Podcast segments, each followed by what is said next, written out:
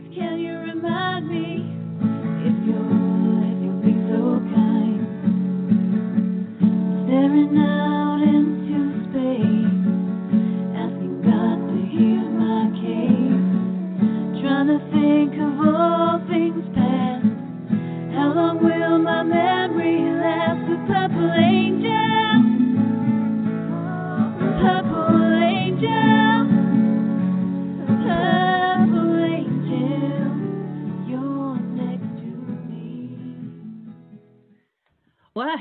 everyone, and welcome to Alzheimer's Speaks Radio. I am the host and founder. I'm Lori La Bey, and Alzheimer's Speaks exists because my own mother uh, lived with dementia for 30 years. Yep, you heard me right, 30 years. And it was life changing, and I decided to change careers and try to shift our dementia care from crisis to comfort around the world. And today we have a woman with us who is really doing the same thing. Her name is Karen Tyrell and she has uh, she is all about cracking the dementia code and i cannot wait to have this conversation because i love talking to like-minded people. Um, for those of you that are new to our show um, bottom line we are about raising everyone's voice and helping them live graciously alongside dementia. No matter what type of disease it is um, we understand the the emotions, um, that roller coaster feeling of guilt and isolation and frustration and and expectations of yourself and others. Um, but we've also found that path of joy and purpose and passion and learning to listen and let go and just let things flow and really focus focus on the joy along with interviewing uh, people at all levels and all stages of life from we've had kids on to um, older adults to businesses to people living with dementia caring for them advocates researchers singers songwriters movie directors you name it everyone has a story and we want to hear it here on alzheimer's speak. So please feel free to reach out to me and let me know what your story is, and we will schedule you on the show. Uh, you can just go to alzheimersspeaks.com. That's the main website. There's a big contact me button up on the top right hand corner, and you can either call or email me, whatever is easiest for you, and I'd love to talk to you. Same if you're a business. We help through all of our various platforms raise um, and elevate your product, service, or tool by sharing our platform with you. And I would love to talk to you about branding opportunities there because people need to know where you are and who you are and what you have to offer. Now, before I introduce our guest today, I always like to give a shout out. And first of all, I want to shout out to uh, Lisa Marie Chakova. She is um, doing her second annual cruise. And you can find out more information by going to ALZ, A-L-Z, cruisetropics.com.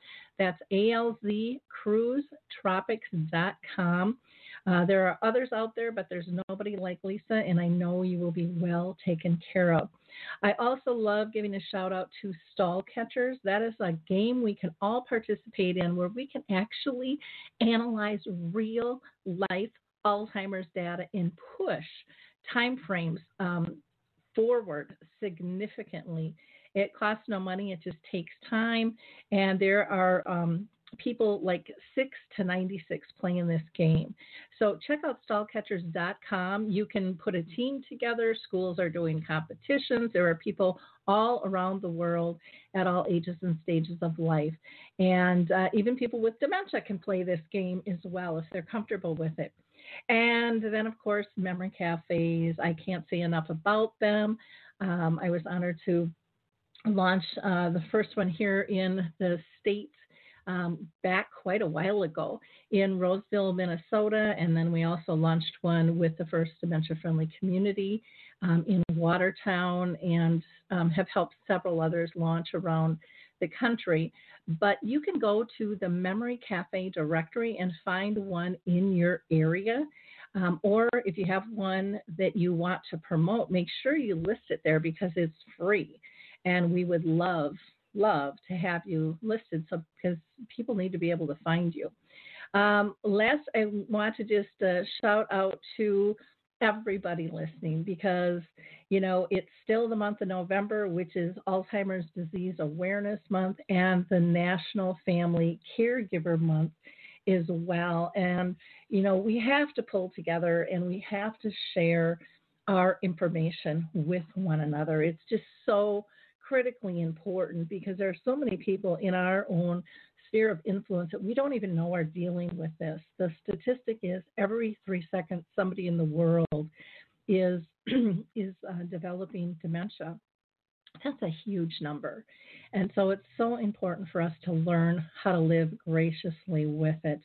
And to our listeners, again, Alzheimer's Speaks wouldn't be where it is without you. Your loyalty and you taking the time to like and share our content on Facebook and Twitter and LinkedIn and so many others um, have reached us all around the world, which just uh, has been incredible. And so I so, you know, on this uh, week of Thanksgiving, I'm so thankful for each and every one of you who have participated um, and listened and share because that's to me the only way we're going to win this battle against dementia. Now, remember, you can call in and talk to both Karen and I directly at 323 870 4602. That's 323 870 4602. Or you can also chat with us if you are on the radio page. There's a little chat box. Feel free to type uh, in your question or comment. I'll be watching both and I'll pull you in um, as, as we go here. So, with no further ado, let me introduce you to Karen Tyrell. She is a dementia consultant, educator, speaker, and the author of the book Cracking the Dementia Code Creative Solutions to Cope with Changed Behaviors. And what a needed book this is. With um, over 25 years of experience, Karen has worked with corporations and she offers one on one and group support for families um, to provide practical solutions to help alleviate those everyday challenges associated with dementia. And this is just a critical piece, you know, that, that practical, applicable you know, tip and technique is what we all need, and we all need to share that. So, welcome, Karen. How are you doing today? Thank you so much for having me, Lori. This is such an honor. Well, I am I am thrilled to learn from you today, as I know our audience is. But before I get into my line of questioning, I always ask every one of my guests: Have you been personally touched by dementia in your own uh, family circle or circle of friends. Absolutely. But it didn't start out that way. Uh, my passion didn't start from a family member, it started from watching how people were being cared for in a long term care home. And from there, I've been on a mission. But over time, yes, I've had family uh, my own. Um, uh, I've had some uh, aunts, and then my husband's side of his family. Okay, and it, and it's interesting that that's not where it started, but think of all the resources you've built up um, for those family members. It's it's interesting what gets people going, you know, um, and and typically they've been touched in some fashion. And it sounds like you were touched by just watching the treatment and the interaction that was happening, and and I'm imagining saying we can do better than that. Oh my goodness, yes. And I've been so pleased that I have been able to help make a positive difference over these years. It's uh, it's been a journey, but uh, we still have a long way still to go. But knowing that there are people like yourself and myself just trying to educate, advocate, and try to make a difference for those people because I I just put myself in their shoes and think, what would I want? Yeah, and exactly. these types of strategies that I'm sharing is what I would want somebody to do to care for me if I had dementia. Okay. You had mentioned that you saw the way people were being cared for. Can you just give a couple of examples of, of what just kind of probably put your stomach in a knot and went, Really? Is this what's going on? this is not good. Well, well, the big thing for me that I I call it my sort of my pinnacle moment of knowing I need to be on this path to help these individuals. And I was doing student placement. I, I was taking a course around gerontology and therapeutic recreation for seniors. So I was doing my placement in a long-term care home. I was uh, stationed on the dementia unit uh, for uh, you know several days, and one of the days when I was leaving, after having a great afternoon of programming and making people smile, we were dancing, we had so much fun. Uh, this unit was just one long hallway, and in the middle of this hallway were the exit doors. It was double doors, and these double doors had windows that were not camouflaged. They could see in and out of these doors. So as I did the punch code to leave, I noticed the ladies coming towards me saying, Where are you going? Can't we go with you? We want to go with you. Don't leave us here. And I remember my heart and my stomach just in in that knot as you as you explained going oh i'm so sorry. I have to go but i will be back in the morning. Um, but that wasn't enough. As i shut that door they were watching me and pounding their fist on that door and pulling on it knowing they're locked in. And i walked away backwards. And i remember watching this going this is wrong. This is not how they should be treated. They should not have felt trapped.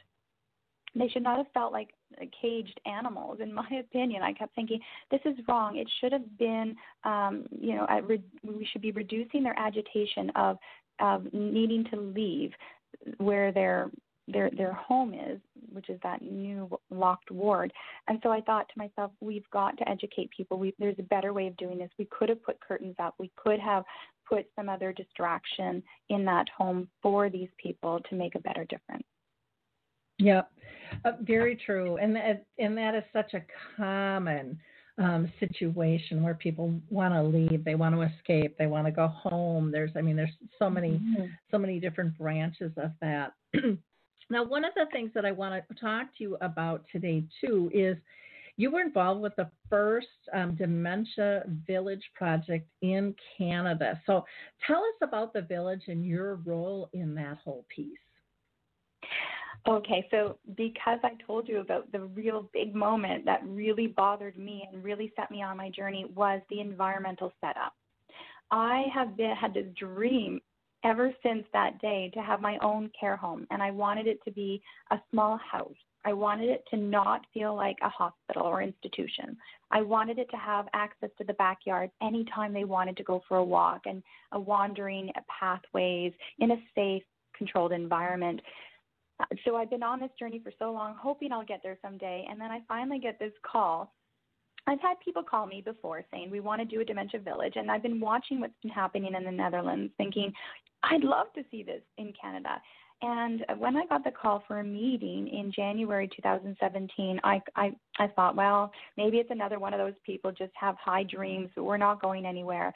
But when I showed up for that meeting, they had the plans, they had the land, they had architects ready to go. They were so excited about creating this new Canadian Dementia Village on five acres, uh, well, it's actually seven acres of land. I was just blown away that they wanted me to be involved to support them with making sure that they're coming up with the right ideas, the right strategies, uh, the right concepts that are, are going to make a positive difference for people affected by dementia. And so this was uh, a project that started for me in 2017, uh, and we broke ground in 2018. And the village is now open. It's in Langley, BC, Canada, and it opened this past summer. Uh, it's called the Langley Village, and people can go to the website thelangleyvillage.com, or sorry, thevillagelangley.com. And uh, this is a beautiful environment where the people who live there are not feeling like trapped animals. It is so spacious. The the land, the um, scenery, the walkways. There is a general store that they could go to. They can leave their little household. There's six main households, 12 people in each household, a little, and it's cozy in that environment where they're getting really good care. There's no long hallways. It's um, circular areas that people could uh, walk around. Uh, there's a community center they can come to for the day for their exercise. They feel like they've gotten out of their home, they've got dressed, they've enjoyed the sunshine, the breeze, the um, even the cold. People do love being out in the cold, all bundled up. Um, and it just has been such a great experience. I've talked to a family member yesterday who had moved her dad into the home, and she's just so thrilled about the care he's receiving there and how happy he is. She was. She said he's so different now. He's even laughing when they don't. They didn't even remember how he used to laugh until uh, recently. So this uh, new village is, um, in my opinion, the better type of care environment that we need to offer people affected by dementia and their families. Yeah, I I totally agree. I'd love to see see more of them being built and um, that shift in culture of of what's important. It, you know, it's about um, letting them have some risk in terms of moving around and and living life fully and, and feeling like they're participating in life versus Absolutely. being so structured. Um, I think that that's, yeah. that's really important. So, um, the villagelangley.com, you said, is where people can go to to find out a little bit more about that. One of the questions I wanted to ask you was um, with the village concept, what what did you see in terms of the difference of staff reaction to the philosophy and and same with family and residents? Yes, so the philosophy is mainly around person directed living as well as person centered care. Uh, really, what that person needs, and not to have the routine of everybody gets up for breakfast at 8 and everybody has lunch at noon, or it's, um, it's, it's a real different type of care philosophy.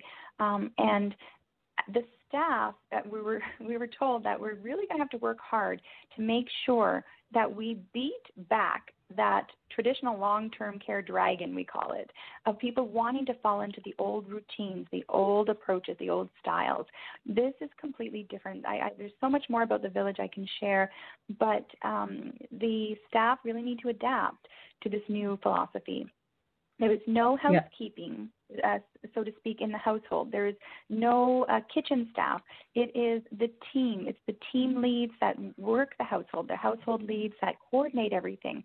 And then we have people who are enriched living facilitators, and they are helping with everything, whether it's picking up some garbage, whether it's vacuuming, whether it's um, getting somebody dressed in the morning, whether it's doing activities it is a household and they're living they stay working in the same household. We're not moving the staff around to different households. It's making family in that home for those 12 people that live in the one household. Uh, so yeah there's lots more i can share. I, I have to be careful. I can go on and on here Yeah, yeah. Well, and it's you know you talk about person directed. I I don't like the term person centered either. And I, I for me I've been really going with relationship based, which I think is where you guys are at, meeting the individual needs, not you know, and and really going with the flow and and having it be directed by um, their their personal needs. And and I love when you talk about kind of the the dragon in the room and you know that phrase well we've always done it this way and it's like oh kick that to the curb come on there's there's some new things we can try here.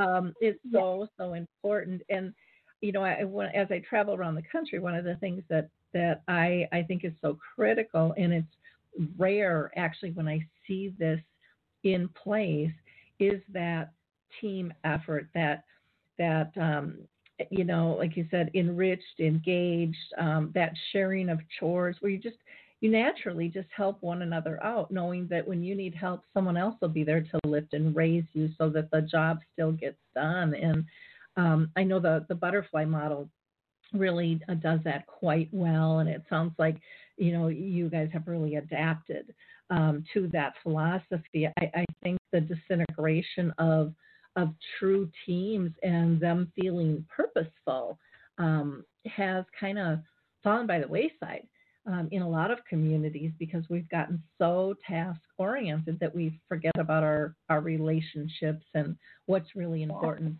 not only to our our residents or family members, however you want to term them, but um, to the staff as well and their families. I mean, everybody is is part of this mix, and you know you can't really leave anybody out because we all affect one another. And uh, I've been kind of amazed at how many communities don't seem to really understand the importance of of that structure and that everybody wants to feel purposeful and everybody wants to understand and and and help participate and and um, make life better you know for those oh, living with dementia.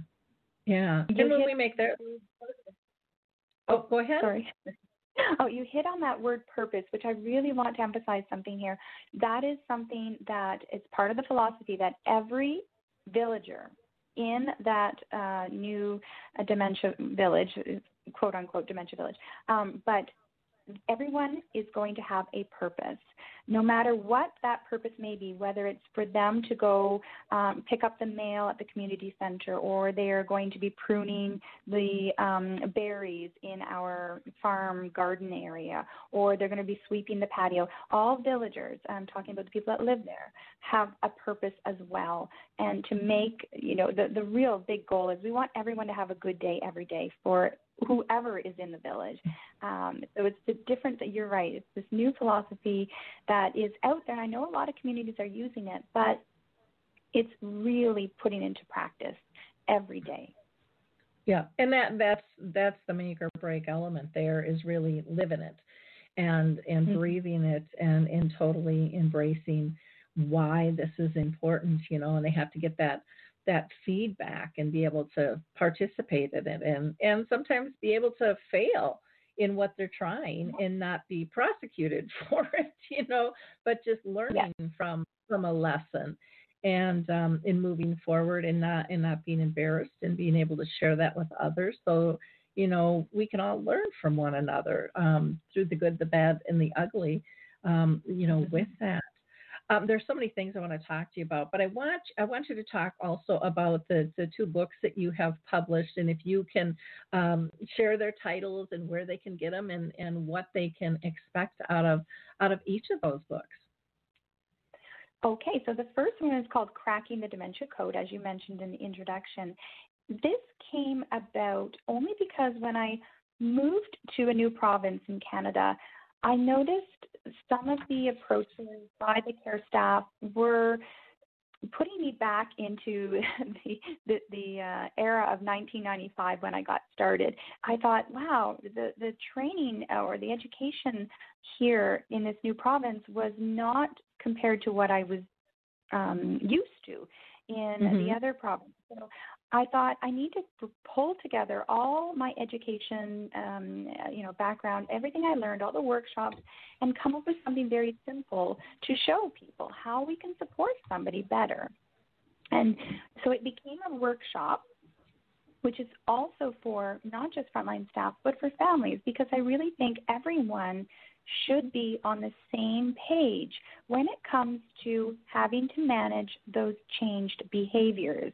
And I'm I'm really sad that you had gone through the experience for over 30 years with your mom, and I'm sure over the time, you know, you knew that it was common for people uh, to to have changed behaviors. And in my experience, it's when we start to see those changed behaviors in the middle stages, is when it's most challenging for the staff or the families. How do we deal with this? What do we say? What do we do? And so I put together the workshop that addresses that. And after so many positive feedback, uh, you know, from doing these workshops over the years, people had said we need this information further out than just coming to see you. We need people to know this in other provinces and other countries, perhaps. So that's when the book was developed. So the book came after the workshops, um, and it all is around creative solutions for those behaviors what to do. There's a process. It's very simple. It's a, a, a process that anybody can use to help manage those behaviors as opposed to reaching for the antipsychotic medications right away. So it's, it's mm-hmm. really, um, you know, encouraging people to become a detective to figure out why the behaviors are happening in the first place. Because if we could get to the reasons why, then we can better manage those behaviors. So, this is what I teach in that book as well as the workshop, which I'm going to deliver uh, at uh, a couple of hours uh, from now. I will be doing another workshop. Um, and the second book that I had uh, published, I teamed up with an illustrator because around uh, 2016, there was the big craze around adult coloring. And I always had used coloring in supporting people in, in, in long term care homes in my role in the recreation department, and I knew the benefits of it. So watching adults, you know, really be excited about coloring again, I wanted to let families know that people who are affected by dementia may still love to color too, but those tiny little squares might not be something they could color um, in a positive way. They might have challenges with their dexterity and whatnot. So we made larger um, uh, coloring, uh, I guess we'll call them pages in the book, but are not childish, and they relate to memories from uh, from their past. So it's called Home Life Memories, and it's a book full of different sceneries that might bring back some positive reminiscing opportunities. The book has four different reminiscing questions that could be asked of the person that has uh, the coloring page in front of them as well as some songs that could be brought forward to say, Do you remember this song? and see if they will follow along and sing or hum along just to create a positive engagement. Uh, some families just don't know what to do when they visit the care homes, and I really found that heartbreaking that they'd come, Hi, mom, how was your day? What did you eat for breakfast? You know, so the person unfortunately won't be able to communicate in that way because they can't recall what they had for breakfast, and then the conversation just ends. So, wanting to really educate families, we could do more. We can engage in some positive things. So, that is a Home Life Memories. It's a therapeutic coloring and activity book for older adults. And both of these yeah. can be found on Amazon or through my own website where I could actually uh, sign the copies if people would like. And so they can go through my own website at uh, dementiasolutions.ca or again Amazon or any bookstore really. Uh, if it's not in the store, they will order it in for you because it's available anywhere. Okay, well that's wonderful. And I, you know, I like when you were talking about the, you know, cracking the dementia code that it really is about the why. Um, I, I just think that that is so important out there. A friend of mine over in Australia, uh, Colin McDowell, did just a really kind of a fun video on finding the why and, and why it's so nothing else is really important except that that why behind it and, and um, Gert Benninger over in the Netherlands wrote a book too um, I don't know if you're familiar with it moving ahead by standing still and and he talks about um, even the verbiage that we use um, and and he really and I don't know what your thoughts are on this but he suggests um, getting away from using the word behavior because it you know it's that's not a compliment when we're told we have a behavior it's not a skill set and um, really talking about it looking and trying to change the verbiage to people looking at it as a signal or a clue to help them kind of put on that detective hat and yeah. not have it not have it be a blaming thing because one of the things I think people talk about with dementia all the time is they laugh about it. They like, everything gets blamed on my dementia. Some of it's just my personality, and it always has been, you know. But it's just easy for everyone to blame the dementia, and um, finding that why I think is so critically critically important. And you know, the more ways we can get to people in terms of trying to figure that out um, is is really important. I use a, what I call the reaction equation because to me that that's what helped me um, get there, and that is uh, really something very simple. It's a person's attitude plus their past experiences equals their perceptions, and their perceptions trigger, you know, their their reactions. And when you know when we put on that investigative hat and kind of dig through all of that, a lot of it makes uh, just a ton of sense. You know yeah. where they're going and and why. Um, so I, I just I think the the more ways we can teach people um, to look at the why and really understand that a person with dementia is really no different than us everything about us is about the why too. Every person you encounter, you can use those those same skill sets that you're teaching in your book, cracking the dementia code, with everybody. You know, uh, it just kind of shines a light on human behavior as a whole. I think. You're so right. And I've had people come to me later and say, Karen, these are some concepts that would really work well with people with autism. And I've never worked with people with autism. I've never worked with um, young children because I, I don't have children myself. And so people are coming to me, this is really good for parents too. and I'm thinking, well, yeah. I guess it's human nature, really. And so it's just putting ourselves in that person's shoes. Why did they just throw something? Why are they refusing to take a bath? Why do they want to leave? There's always a reason. And if we don't yep. think that way, we're not going to do justice to help this person.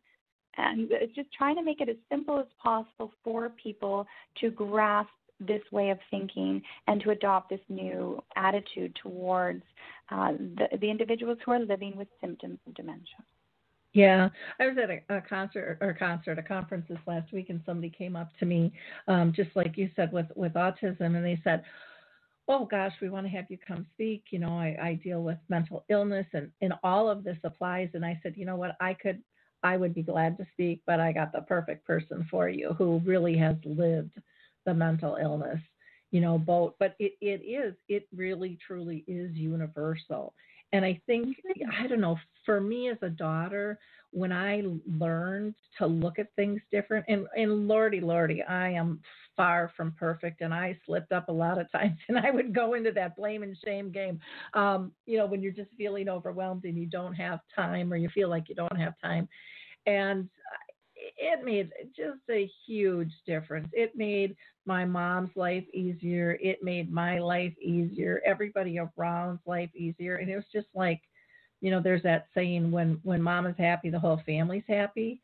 Same thing with a person with dementia. And we can save so much um, time and energy and and bring that comfort and help the budgets too you know with staffing because they can get in that spin cycle of crisis and really really finding that comfort taking that little bit of extra time avoids kind of that disastrous draining time that that oh. throws everybody for a loop and isn't healthy. And so I think I, I do really agree with you that it's changing that mindset and letting them see and and literally feel the difference in the atmosphere um, yeah, nothing powerful. Warms my and nothing warms my heart more than when I could, you know, I consult with a family. I educate them around some of these techniques that you know, have been used for years, but they had no awareness of it. They just were not in this world.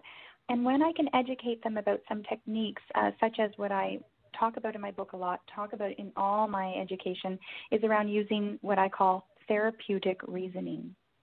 Mm-hmm. And when they grasp it's okay that they can use therapeutic reasoning for their loved one as a way to help keep the peace. Wow, the transformation the thank yous. Karen, I had no idea this is a possibility. What a difference this has made in our lives. I I guess I get goosebumps and I get over overjoyed with wow, I, I we are helping people make a difference in this in this world and to make the life journey so much um, smoother, reduce as much stress as we can. It's not possible to eliminate every stress or every problem, but if we can reduce it, help the families to cope better, then I feel like we're doing, uh, you know, a wonderful thing for the families. So when you're talking, uh, you know, your therapeutic, what did you call it? Therapeutic um, reasoning. Reasoning. Um, is that like your, your, your white lie or what I call the fiblet? Oh, I guess yeah. Everybody has different names for it. I just always uh, talk to people around. You know, it's so hard to reason with somebody with symptoms of dementia because of their poor thinking abilities, their poor reasoning abilities, or their judgment. Um, you know, decline in judgment uh, abilities. But we could use therapeutic reasoning because it's a way that um, will provide a benefit. Any, anything therapeutic is beneficial. And yep. to look at it in this way, we're going to reason with this person in a way that will bring out a benefit for everyone. It's going to help keep the peace. it helps bring a lot of reassurance for that person who's lacking reassurance in Mhm. their world.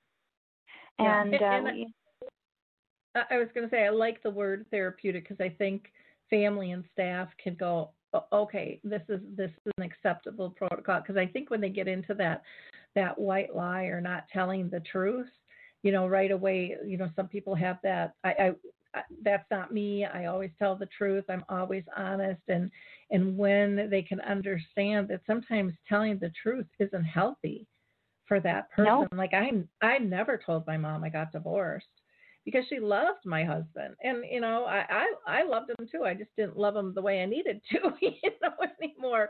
And and we and we you know moved apart and she would have spun in that. And you know to this day we're still friends. But she i could have never explained that to her where she would have felt comfortable. It's kind of like with a death.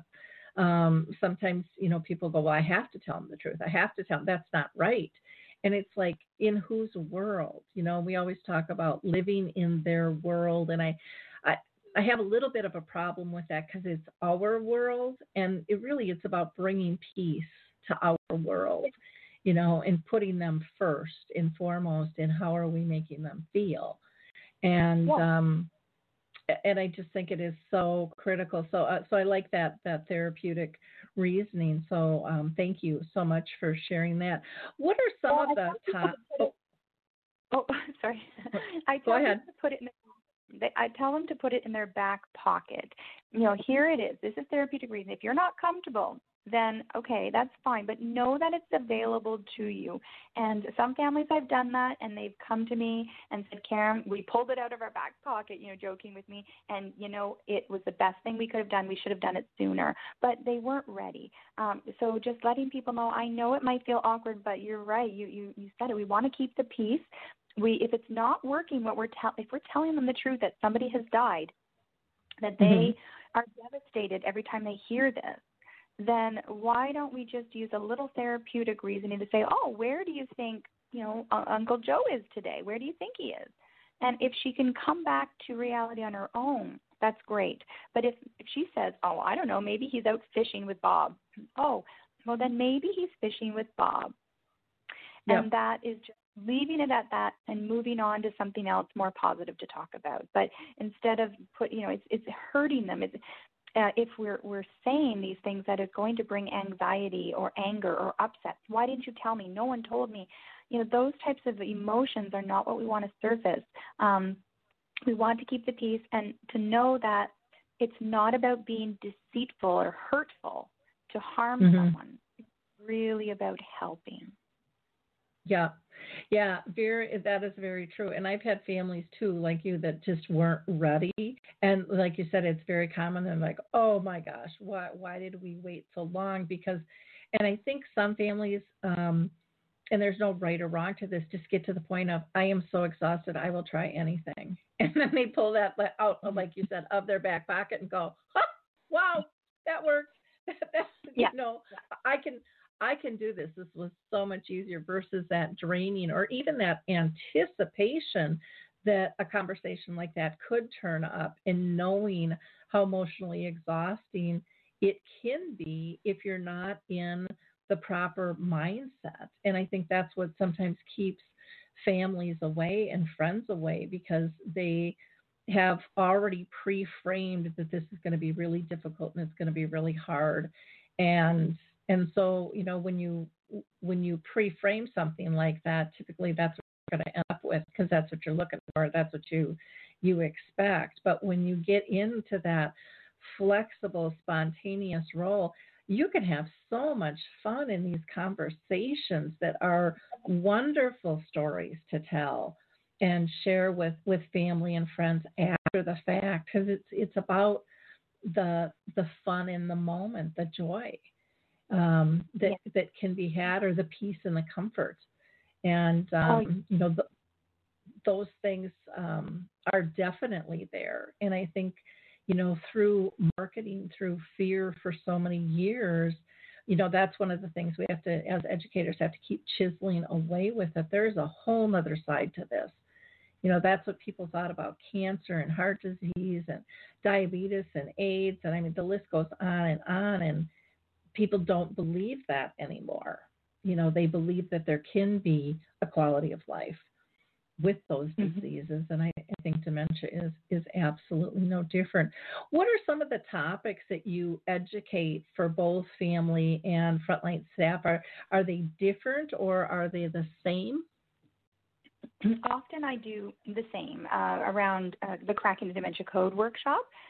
For example, today I'm actually going to educate the volunteers that are um, going to be helping out in the village, Langley. Uh, but I have done workshops for families. Last week I had done one for families, but I use different language when I'm speaking to the frontline staff as well. I use different, you know, bring up more um, the, uh, you know, the studies that have been in, involved, and really trying to change their mindset a little. It takes a little bit more work with the frontline workers who've been in the field forever um, to kind of get them to think this way. And when everybody's on the same page, if all of the staff on the unit or on that uh, in that home are using the same language, thinking the same way, instead of having only two or three people go off to a workshop and come back and try to implement all these changes, it just doesn't seem to work. So I love when I get to go in and educate everyone together, uh, or in the terms of, uh, in the case of the village, educating their volunteers, and then I will be educating their families shortly because I believe that if you're not working together, it's going to cause more problems. If somebody's using therapeutic reasoning for someone and to say to them that their husband is probably still working late tonight, uh, you know, as opposed to, you know, he's passed away, and then somebody else comes in and says, well, your husband passed away uh, because they're trying to use reality orientation, it's going to cause this person a lot of emotional um, upset up yep. and down on who's on the yep. on that shift or family are, are not are using this technique and the staff aren't feeling confident in using it and they're not feeling they have permission to use therapeutic reasoning then it's not going to work uh, i just really feel we need to be all on the same page so everyone is getting the same education but over the years i have had families come to me and say karen how can i avoid getting this I see my mom go through this or my grandparents or my husband. How can I avoid this? I don't want to develop dementia. And so I created a, a, a talk, it's an hour talk, using a lot of the research that has been brought about on how we can maintain a healthy brain. So I speak on that. I speak on, you know, other sort of uh, stress and dementia connections uh, that we're noticing. Uh, I, I, talk more around how to cope, uh, how family members could um, uh, get the, the tips for survival on this journey uh, you know, tips that caregivers need to know. I just, I love educating. I love really opening up people's minds to thinking differently because we have to when it comes to dementia care to really make that positive difference. Yeah, I agree. And I love that you're um, because I have the same philosophy that we have to educate everybody equally using the same mm-hmm. terms. Otherwise, it's just not going to work, you know, um, because we all affect one another. What are some of your future hopes for dementia care, Karen? Oh, boy. Uh, I wish I had that magic wand, or I really do. I wish I can get rid of it completely. I wish we can stop the families going through this. It breaks my heart. It really, like, I still get teary eyed when I hear of a new family being affected. It's like, no, another one. But this is the reality that we're going through right now. Families are being affected, and I wish it could stop. Yeah. So I would love to see every type of dementia have that cure, you know, a treatment or some kind of way to eliminate the slow and steady decline and changes and devastation that it brings to families, for sure, hands down. I would love to see that change. But then I think, what can I do in my own little world with my abilities, my skills, my expertise? And, you know, it's basically pushing for in enhanced education, more mm-hmm. education out there. Uh, as soon as people understand it better, they can make a better difference. And I'd love to see more dementia friendly communities step in and step up in the world and you know just to really get educated because that's one of the big components of cities becoming dementia friendly is getting that education piece so they could support somebody and not think wow that person's gone crazy you know yeah. why are they acting this way well if to understand this is common for dementia and here are some solutions on how we support somebody with that mm-hmm. issue Wonderful. So I would love to see more education for sure and using the right approaches um, because, like you said, uh, we can't stop this every three seconds issue. It just it, I cringe when I hear it. I don't like hearing it, and um, I just uh, all we can do is you know encourage uh, people to commit to more research, funding mm-hmm. research, but also if, uh, funding to help the families get this type of education and support that they need on the journey. Because as you said, for some people it might only be five years, but for some people it could be 30, and that's a long time. They should not be journeying alone. They really, no. I the help, the more support, the more people they can vent to, ask questions to, people to jump in to help, provide respite.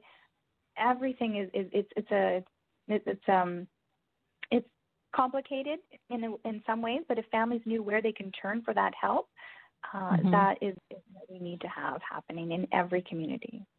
Yeah, we really do need a balance between care and cure that support is so badly needed. Um, I mean, everyone would like a cure, but in the meantime, we have we have a major crisis on our hands worldwide with this, and we we need to get a hold of people at all levels, from kids in school uh, to you know uh, spouses to friends and family, neighbors, uh, communities at large. I, I totally agree. Well, Karen, this has just been a wonderful conversation, and I so appreciate your time. Now, people can go to your website, which is dementiasolutions.ca, because you're in Canada. Um, yes. dementia, dementiasolutions.ca or info at dementiasolutions.ca is your email. And you also have um, a phone number, 888 502 1321. That's 888 502 1321. Um, again, thank you so much for your time today. I really uh, so appreciate it, and I'm I am um, so aligned in terms of what you are doing, and I hope people reach out to you to learn more. Oh, I feel the same way, Lori. It does. It really makes me happy to be speaking with other like-minded people just like me. So please continue the amazing work you're doing. The world needs you. You're doing amazing. Well, thank you. Up and onward we'll go, and our community will follow and hopefully spread the word. And don't forget to um, purchase her book, Cracking the Dementia Code. And again, you can get that on Amazon or go directly to her site to get a signed copy. It'd make a wonderful holiday gift for a family member as well or a friend who's dealing with this. Again, at uh, dementiasolutions.ca. I, I want to thank everyone again for being with us. And um, please like, click, and share and subscribe. Um, pass this show along. That's what we're all about. And if you've got a story to tell, I want to hear it. What are your thoughts? What are your opinions? What are you doing um, in your own space to make a difference in our dementia care culture?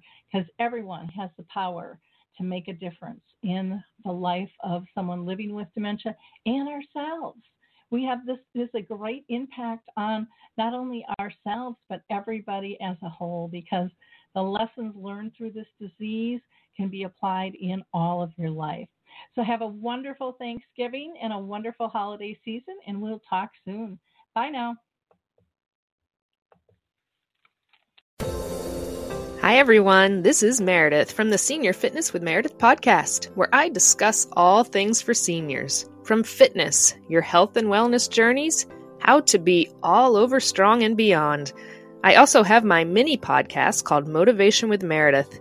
It's a great, quick motivational pick me up for your days. Join me, listen now, search for Senior Fitness with Meredith on your favorite podcast platform.